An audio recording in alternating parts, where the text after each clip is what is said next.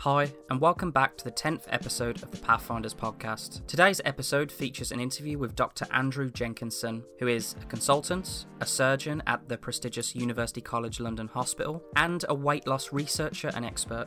Dr. Andrew Jenkinson has a new book out called Why We Eat Too Much, and this explores the world of dieting, weight loss, and how a lot of what we have been taught isn't necessarily true. The book is backed up by a lot of research and science, and this was a topic I was extremely fascinated to learn more about. This interview explores why most people fail to diet, the sugar and fat industry war that took place, the importance of our metabolism and insulin, and most importantly, what a weight anchor is, how we all have them, and why this could be the key to controlling our weight. Before we get into today's issue, if you would like to support the podcast, then the best way to do so is by visiting the 99% Lifestyle store. We have six publications out now, and they all share stories, work, and thoughts from the world's leading professionals and creatives. It's a bit similar to what we do on the podcast, but each magazine has around 20 different creatives inside, and each article features a new creative and a different topic. There was only 1,000 to 3,000 issues of each publication printed, and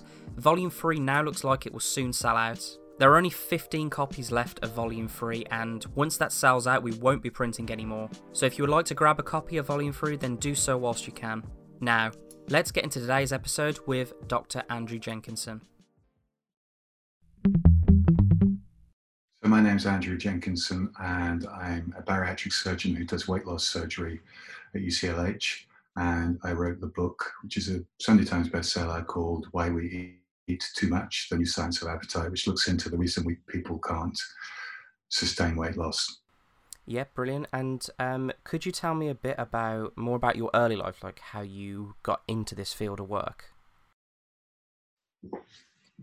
Um, yeah, so I um, scraped into medical school um, with minimal grades uh, went to Southampton Medical School, had a great time there, and then decided to I wanted to become a surgeon. My first experience of the operating theatre was fantastic. Um, I remember the bright lights shining on. Uh, so someone we were operating on someone's groin. It was in it was a an old-fashioned varicose vein operation, the sort of iodine on the skin, and then the drapes, the green drapes around it, and the bright lights. And I remember when the surgeon took out his shiny scalpel, shine reflected on the light, and cut into the groin, and all the blood started coming out. Just as I was thinking, yeah, this is what I want to do. My colleague, my friend, Sodi, who's a big Sikh guy, just collapsed and fell over all into the tubing. Uh, that was my first experience with theatre. He became a psychiatrist, and I said, "Yeah, I want to do surgery." So uh, yeah, I remember that mm. forever. Mm. And where was it you became um, interested in the whole um, the whole aspect of weight loss and people um, being healthy with their bodies in terms of weight? How did that start? So really, that was something you know. Sometimes life just unfolds, and you get exposed to these things. I had no interest in you know dieting and healthy eating at all. I happen to be from a family that doesn't suffer with obesity, so you know, I've never been interested in in diets and things. But um, obviously, I was a surgeon and I was operating on stomachs, doing some cancer surgery.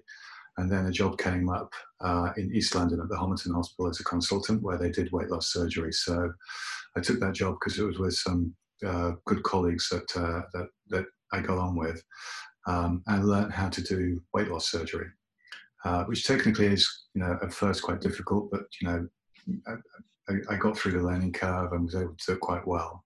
So I was then exposed to a lot of people who had been dieting and failing to lose weight for you know many, many, many years. And that's what then sort of piqued my interest of, you know, why why are these people who should be able to do something pretty simple, just eat a little bit less food and exercise a bit more, why why are they asking me to do something so drastic as take their stomach out? So I thought the sort of two didn't really add up, and they had very, very similar stories, these patients. Um, so I thought that maybe there was something that the medical profession and you know our mainstream understanding of dieting and exercise, maybe we weren't sort of understanding it properly. So that you know really interested me that you know there was this big disease that was affecting a quarter of our population.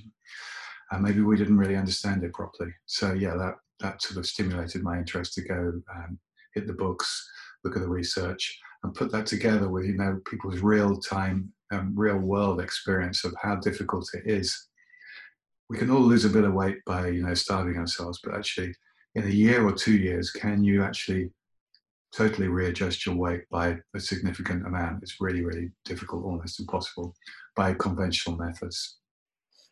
Yeah, and you've kind of answered my next question already regarding the um, your book, Why We Eat Too Much: The New Science of Appetite, and I wanted to know a bit more about how that book came about. Was did you always have this idea that okay, after I've done this work, I would love to share this in a book and publish a book?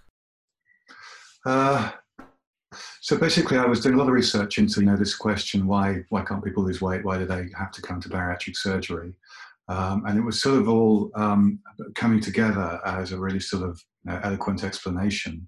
Basically, um, the the theory of the book is that you know calories are the secondary thing, the energy that we take in as a secondary. The, the main thing that's in charge of our body is our our hormones and you know our hypothalamus, our brain will will will fix our weight to a particular point. So when this was all coming together, I started to do lectures to GPs and many of them, you know, came to me and said, "Oh, you need to write a book on this." Um, so that's when I sort of thought about, yeah, okay, maybe write a book.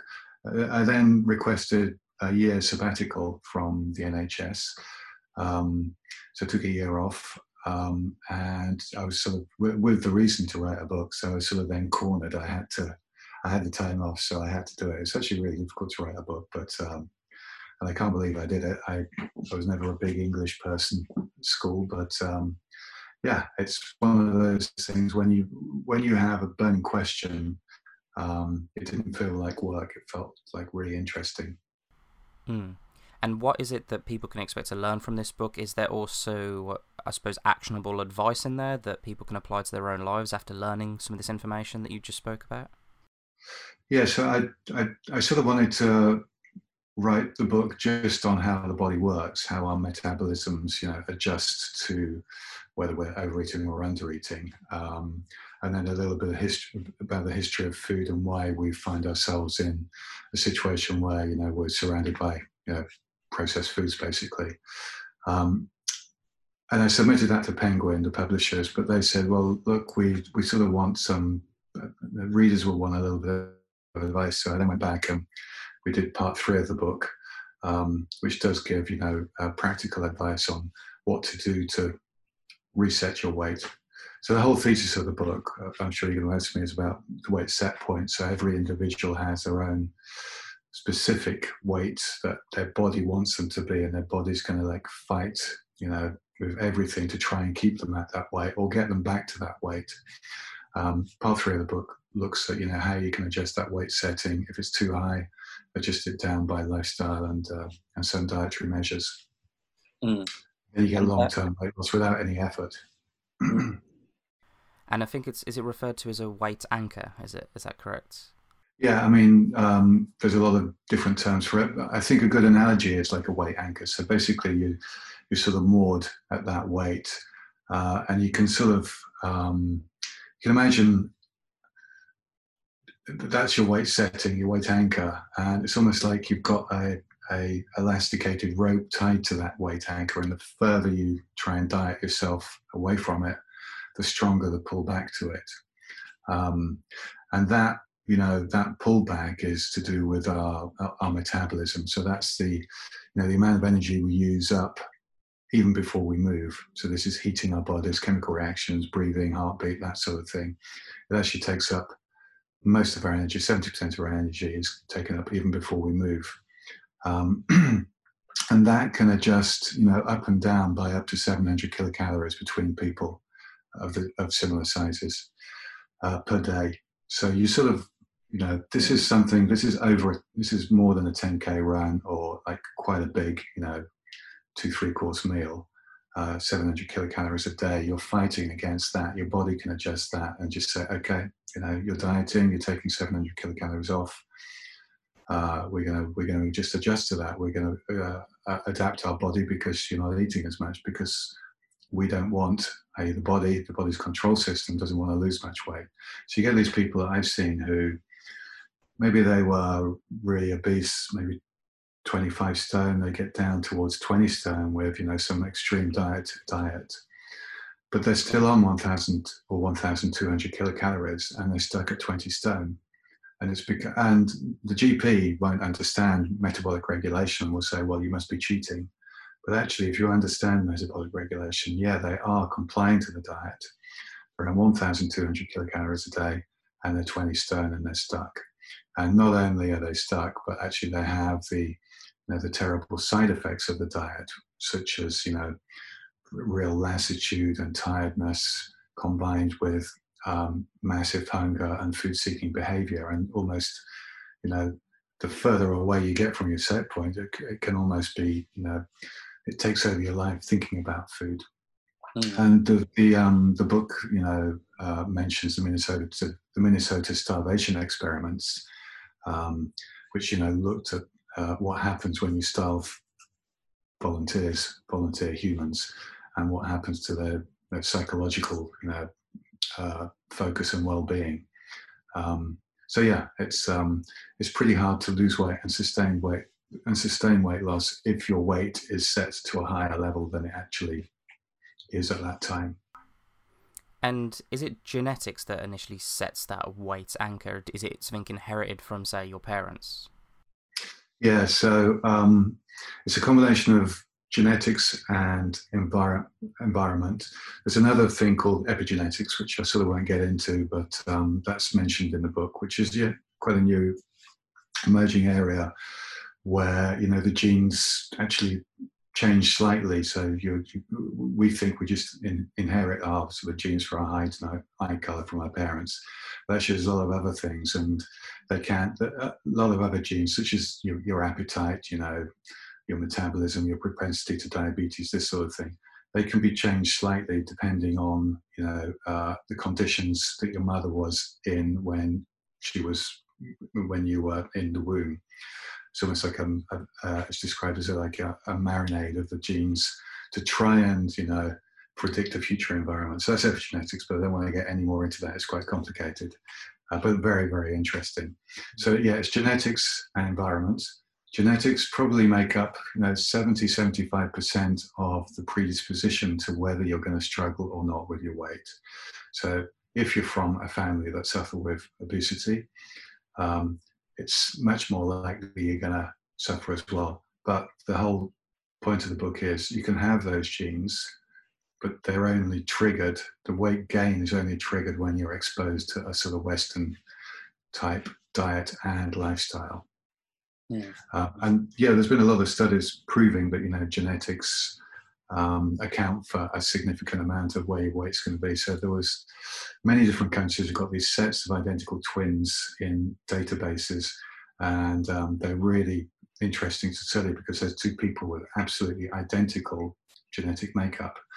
And um, certainly UK study, Jane Wardle, one of the researchers at UCLH, um, looked at 300 pairs of identical twins that had been adopted and brought up in different home environments then she looked at them about 30 years down the line when they were adults and found that there was a 75% concordance with their weight. So just as you would expect them to be the same height, because they're identical twins, they're actually quite similar size. Some of them skinny pair, some of them overweight, some of them obese, despite being brought up in different home environments. Hmm. And if we have this weight point and it's something that you inherit, is there a way to alter that at all? And does that say change as you gradually get older as well?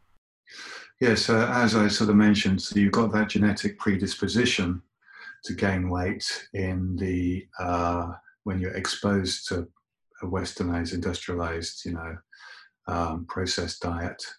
Uh, but if you take that that diet away, then um, it's likely your weight set point is going to reduce again probably if you've got obese genes or overweight genes or you know heavy bones as, a, as a, the old-fashioned word was it's unlikely you're going to get to size six or eight if you're a woman or skinny if you're a guy um, but you can certainly get down towards normal weight if you uh, go back to eating a more traditional diet And do you think this is why? Well, one of the big reasons is why most people do fail diets because I suppose this lack of knowledge about this research that you've done.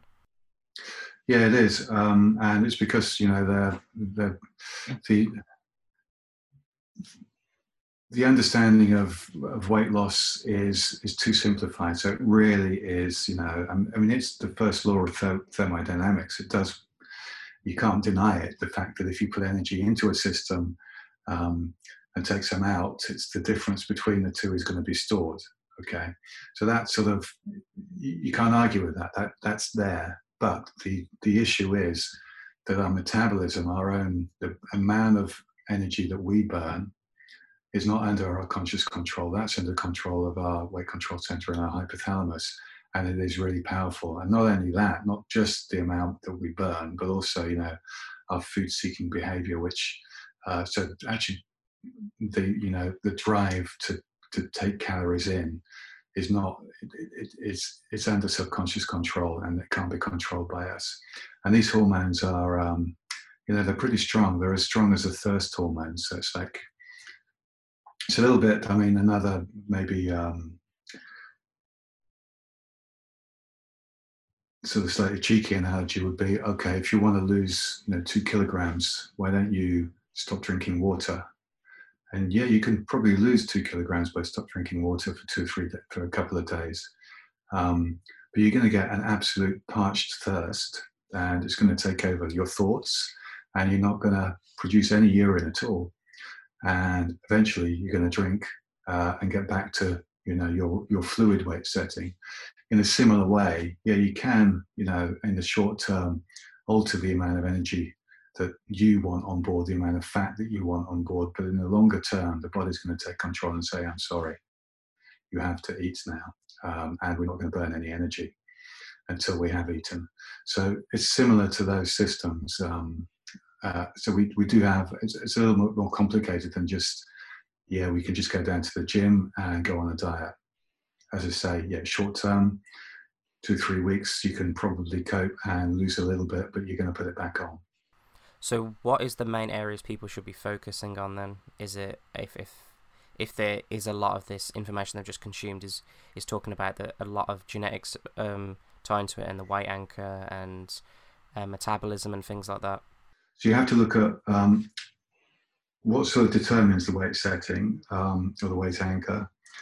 And uh, in people who go a long life with a relatively stable weight um, for you know years and decades, they have a hormone from their fat cells that is working to maintain a specific weight for them, and this hormone is called leptin.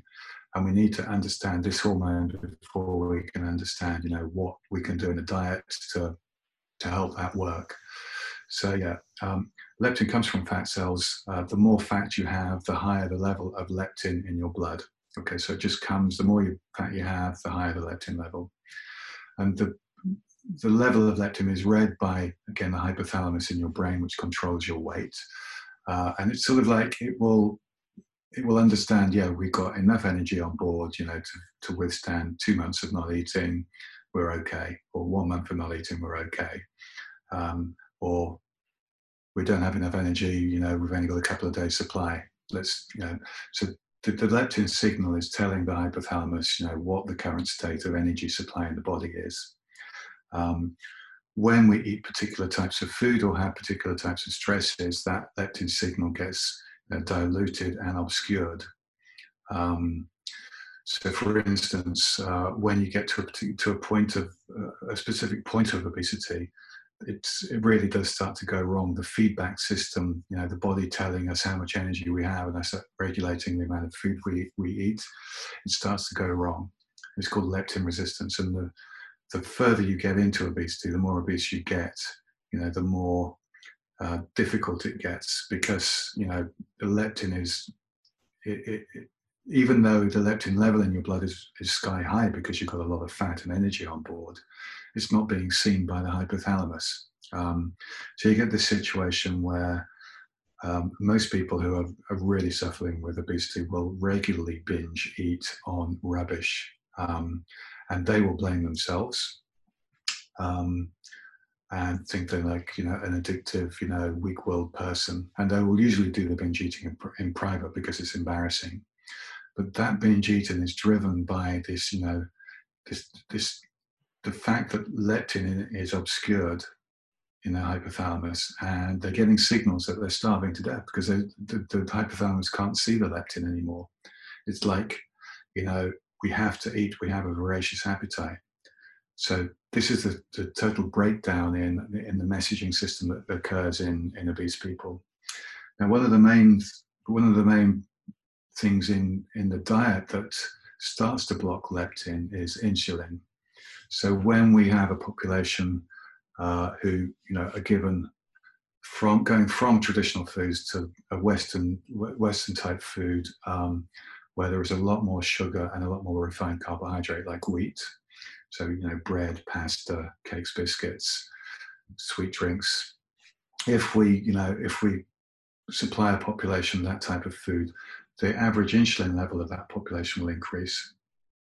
And insulin, you know, acts to, um, it basically, it, it, vies with leptin for, for signaling. So it's, it signals in the same place. So the more insulin you have on board, the less the leptin is going to get read. So if you if you give a population you know, sugar and refined carbohydrates, um, some of that population uh, their weight setting is going to go higher because the leptin isn't being read. And as the book you know, discusses, you know, this is this is this is what farmers do to, to cows to, to fatten them up. They give them a, a grain and actually fat um, um, feed, and they will find actually the you know if they change the food from natural foods to these sort of processed type foods, you know, the herd's going to get bigger faster. So you can't turn around and blame obese people for being obese, you know, when it's, it's the food, the, the, quality of the food that they're eating is the thing that's changing their, you know, their hormonal uh, uh, feedback mechanism and making it go wrong. So this is why we have like a real misunderstanding of an obesity crisis. Mm. And so the first thing, um, that we can do and that is in part three of the book. And it's it's common sense and we know it works anyway, but now we know why it works. If you give up sugar and you give up bread and refined carbohydrates, you don't lose weight because you're taking in less calories. You lose weight because your insulin signal is less and your body can see leptin. You know, it can see actually, whoa, you've got too much energy on board, you know, like let's um let's let's calm down the appetite and um, you know increase the metabolism. And this is what happens. So when people give when people who you know are artificially almost artificially obese because they have so much sugar and refined carbohydrate and they give it up they just lose weight without any effort at all. No hunger nothing. So that's the first sort of the first part of the book uh, as far as the advice is concerned to try and give up will reduce sugar and uh, refined carbohydrates. Hmm. And another aspect to that, I know that the book uses this example of the Inuit Eskimos, and it looks about how um, fat that they're on a high fat diet, but they've got low levels of obesity. And I know as a society we see fat as almost like um, a bad thing, and I suppose the enemy initially, and that's not the case, and that's something you've you've spoke about as well, isn't it? Yeah, so it's the Inuit Eskimos and the Maasai uh, warriors in, in Kenya have basically a diet of uh, fat and meat. So it's a carnivorous diet, basically. So I think the Eskimos just eat, you know, mainly whale blubber, whale fat. They have very low rates of obesity and cardiovascular disease. Um, but we in uh, sort of scientific circles and just generally in Western society have um, been fed a lot of research over the years and a lot of news reports linking saturated fat, so a juicy steak or you know too much cheese or too many eggs with cardiac disease and obesity. So if you have too much fat, you know it's going to clog up your blood vessels and also it's got too many calories in and you should avoid it. And this is ingrained in most people living in Western societies. They're really, you know, they're really scared of natural saturated fat and dairy products. So, you know, butter's butter's making a comeback now because people are realizing actually it's not quite as bad as people think but butter was demonized you know uh, 10 15 years ago even hardly anyone bought butter um, the book goes back on the history of that research, and it all sort of um, originated from this, you know, big scientific debate in the late '60s when there was a, you know, a real rise in cardiovascular disease in America.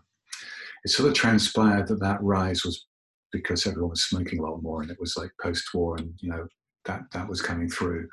But at the time, they wondered whether it was something in the diet, and there were two scientific camps. One was saying sugar caused cardiovascular disease, and one was saying saturated fat.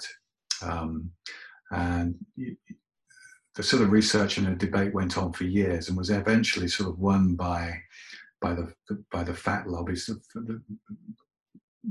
by proving won by the sugar lobby, actually proving that fat caused cardiovascular disease, by actually research that's subsequently um, been proven to be, you know, slightly fraudulent. Certainly, you know, um, selection bias would be would be what I would describe, uh, you know, cherry picking results and just putting it in to to to, to go with a, a specific uh, conclusion that you want. So there was a lot of industry drive from the sugar industry, you know, funding research, you know, demonizing fat because sugar industry didn't want sugar to be demonized.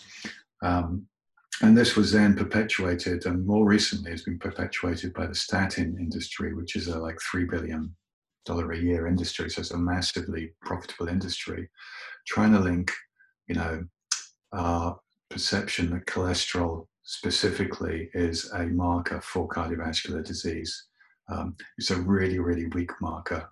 You've got to look at, and again, this is explained, yeah, with some good analogies in the book to make it understandable. You know, cholesterol total cholesterol level is is you know it's almost worthless. You, unless you have you know a hereditary high cholesterol like one in 500 people have proper high cholesterol from a familial perspective. But if you just look at cholesterol you're not going to get a very good marker of, of cardiac risk. You need to look at the subunits of cholesterol so high density so the big cholesterol and small cholesterol, low density. And then the small cholesterol is in type A and type B. And there's only one particular small particle that gives you a cardiac risk.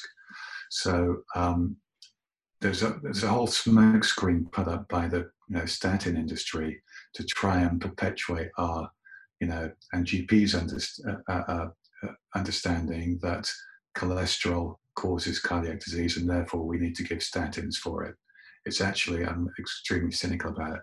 Statins work as an anti inflammatory tool. Statins do decrease your risk of cardiac events. They work, we know that. But they don't work by reducing cholesterol. That's just a side effect of the drug. They work because they're anti inflammatory drugs. So, uh, yeah, the, uh, and going back to, you know, why, why, does it, why does this relate to obesity? Well, the governments in the 80s told the, you know, the population and the food industry to take saturated fat away from them. Decreased saturated fat is going to kill you. And people started eating sugar and refined carbohydrates and grains instead.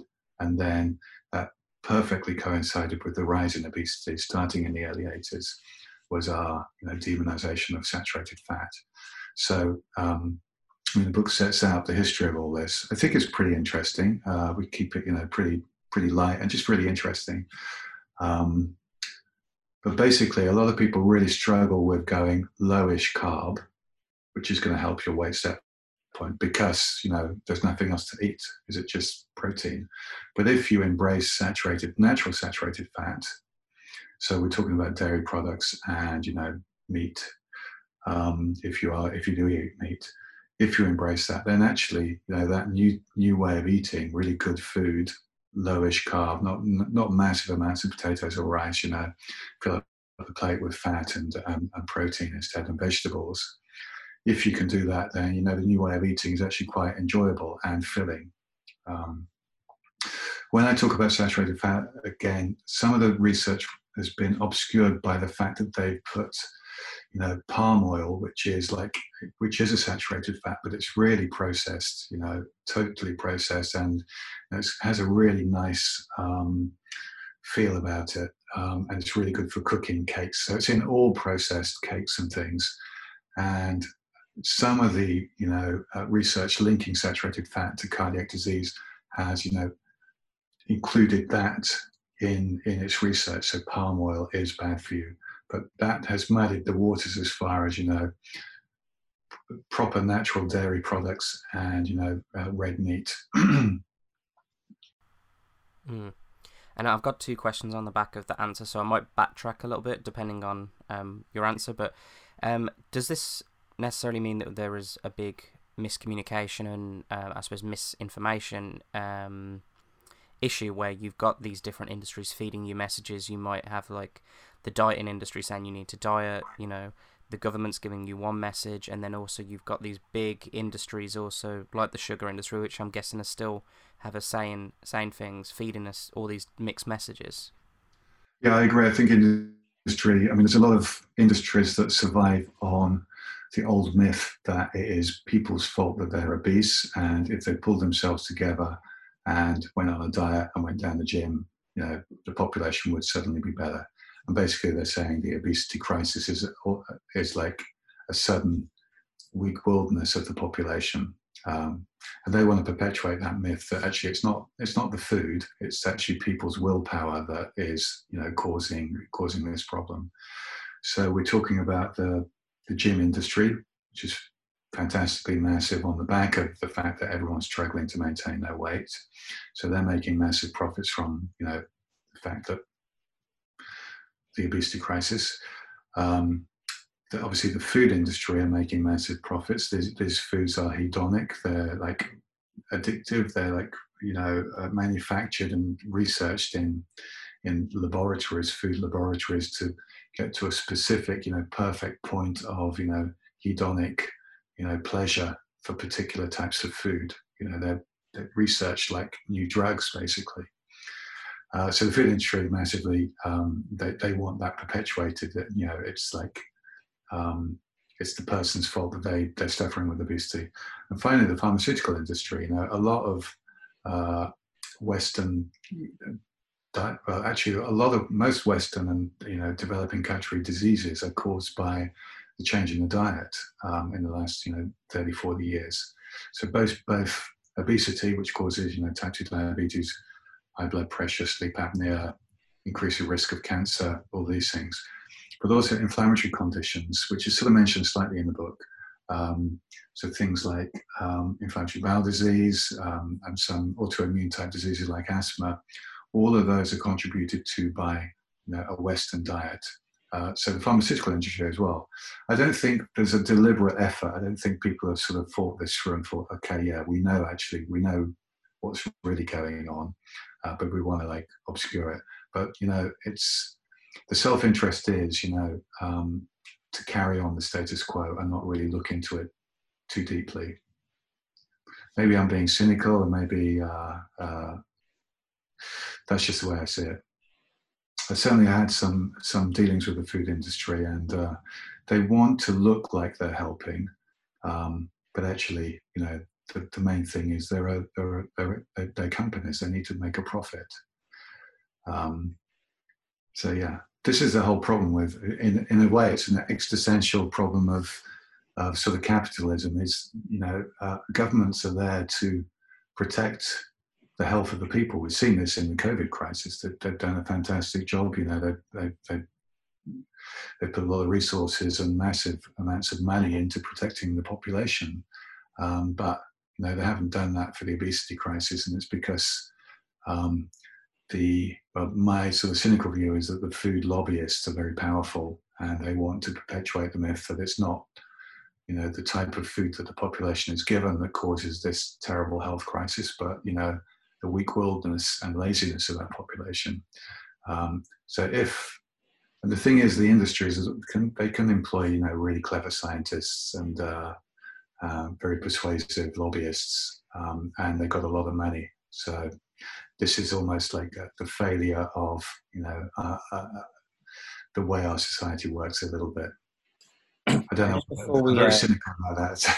no, no, no. That's. I find it really fascinating, really interesting to to hear you talk about all that because it is it is quite eye opening and shocking when you do kind of understand it and are made more aware of aware of the facts. Um, and And just before we tie things up, I just wanted to also talk about another element that I know the book looks at, and it's that whole environmental factors, which I know you spoke about previously. But I just wanted to know a bit more about this and how the environment can really affect our bodies um, in these situations where we're where it's, for instance, not talking about what we consume, just more the environmental factor. Yeah. So there's a um, there's a chapter in the book which looks at particular times that stimulate people to suddenly gain weight, uh, particular times in life. And these times are really scary. So these are people who, you know, they've gone through maybe the first 20, 25, 30 years of their life, not really worrying about their weight. You know, their leptin is working, you know, uh, it's the body recognizes how much fat they've got on board and just is able to self regulate subconsciously. And then something happens in their life and suddenly their weight starts to go up. They start to get worried about it, they start dieting, and their weight just goes up and up and up. And it becomes really scary because suddenly their weight isn't under their control anymore. and the particular times in life mentioned in the book. So the first one is leaving leaving home, uh, maybe going to university or like going to a job elsewhere. Other times are getting married, um, doing night shifts, um, migrating to a different country all of these things for particular reasons mentioned in the book um, make your weight set point go upwards. Um, example would be leaving home. that will increase your, so going to university, whatever, college. That's been proven to increase, you know, people's weight, uh, students' weight setting. So a lot of students will put on like half a stone, five kilograms or something. Occasionally, it'll get, you know, even more. Uh, and it's traditionally been blamed on, you know, they're drinking too much alcohol. Actually, the research out there suggests that there's an increase in cortisol secretion. So this is the stress hormone. Um, if I was to if I was to start treating you, Connor, with with cortisol, and you had a stable weight beforehand, in two months you're going to be a stone heavier. Doesn't matter what you try, you're going to be, you know, your body's just going to be you know, want to be heavier. So cortisol works in the same way via stress, not via being administered to someone. So if you have a situation in life where your cortisol level goes up, you know, you just want to eat more. The body wants to store more energy because it's scared that something's happened. And if you go back to, um, you know, hunter-gatherer times, you know, caveman times, this is probably, you know, a really good survival mechanism. If you're setting off on a long migration or, or something stressful is happening, it's probably quite good that your weight setting is is like notched upwards. Yeah, you're going to go out and look for more food, get more calories on board because something is happening that's scaring you. Um, so yeah, that's you know just one of the particular um, uh, areas looked at where suddenly you get runaway weight gain. And what happens with these people is um, they put on the stone. They think, oh God, you know, I've got to like get back to where I was before. I tell you what I'm going to do. I'm going to go on a diet and restrict calories, you know, and they do lose a bit of weight, but then, you know, the body adapts to that. Then when they put the weight back on, their weight setting is higher than it was before the diet. And this is something that is so consistent amongst all these people that I've spoken to uh, who recurrently diet. They put the weight back on and more. And again, you go back to why is that? And again, you go back to maybe uh, hunter gatherer times when we were developing as, as humans, um, and food wasn't you know there all the time. So if you have a situation where food was abundant, but suddenly there is a famine and people lose weight, and then it becomes abundant again, then you know that's fed into the database of your brain to say, well, hang on, yeah, I think maybe we need a little bit more energy on board in cases of famine next time. And this is where the weight setting or your weight goes even higher after you come off a diet because you've you've given the brain that data. Okay, we're in an environment where every six months there seems to be some really weird, like two three weeks of not eating anything or not eating much, and this is how this is how the body interprets diet as a famine. And um, I've only got a couple more questions to to ask you, and the first is. Um, after people have listened to this podcast and all this information and picked up the book and what what food should they try and um, try and eat and incorporate more into their diet is it is it what a lot of people know in just you know healthy vegetables, less carbs, less sugar, things like that. Like that. Yeah, so it's sort of set out in a book that you should um, eat. I, I think uh, I say that if you got your food from uh, the equivalent of the old-fashioned greengrocers, butchers, and fishmongers, so if you eat just vegetables, meat, fish, and dairy products mostly, uh, and you cook the food and you have two or three good meals a day and you don't avoid saturated fat, um, then your weight setting will come down over the long term. The, the last bit of the book talks about so you do that, so you get rid of carbs, you get rid of, of wheat if you can.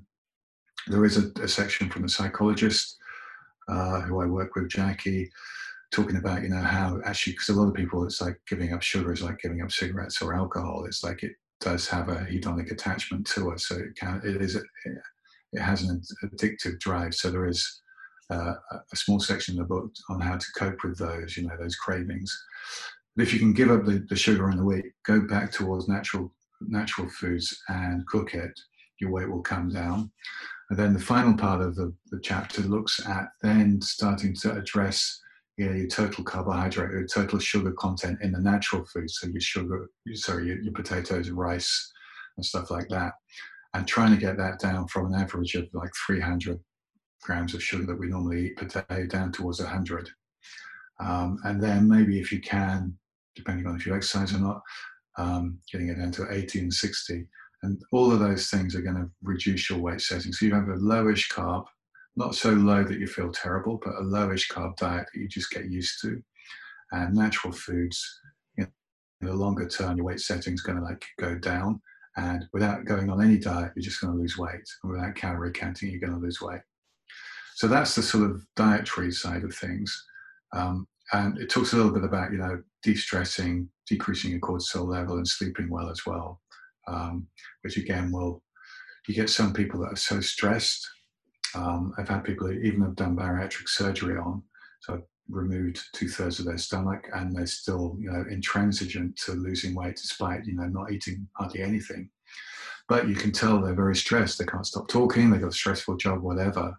And it's because this cortisol is, is within them. It's still it's keeping hold of their weight. Their body is in a battle. It doesn't want them to to lose that energy because they're, you know, intrinsically subconsciously scared something's going on, they're stressed. So yeah, cortisol is really, really important. You've got to try and relax and change the way you, you, you eat, and then the weight will just readjust downwards. I've got many, many uh, colleagues and friends and know, acquaintances that uh, have tried this just change in eating, and it's fantastic. It's like, okay, I was struggling for so long before. I'm I'm okay now. I'm like I'm back to to normal weight. Yeah, I find it really fascinating, and um, if people after li- listen to this would like to get a copy of your book, where's the best place? Is it via your website or Amazon, or where's best for you? Amazon's taken over the world, but um, yeah, it seems to be quite easy to get it on Amazon. But also the website, either my website, just soon to just um, Google my name, Andrew Jenkinson. I think it's andrewjenkinson.com actually. Uh, you can do it via there. Actually, no, that link goes through to Amazon as well. So, but all, all good bookshops, including Tesco's, apparently. So um, enjoy.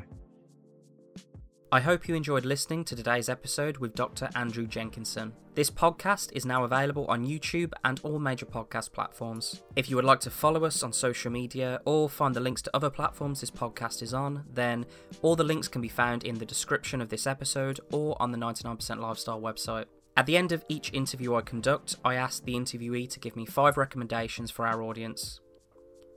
This can be from books you should read, musicians you haven't heard of before, podcasts you should listen to, or other creatives and professionals you should follow the work of. These recommendations are sent out as a free newsletter each and every week to the 99% Lifestyle newsletter subscribers. At the time of recording this, we have published 170 issues of the newsletter, and all of the issues are archived and can be read on the website. We have this massive curated collection of recommendations over there now. If you would like to read Andrew's recommendations, then head over to the 99% Lifestyle website, which is 99percentlifestyle.com, and sign up as his issue will be sent out in the near future. By signing up, it's also the best way to keep updated with everything going on with this podcast and 99% Lifestyle. Thank you again for listening to today's episode. We'll be back very soon with episode 11.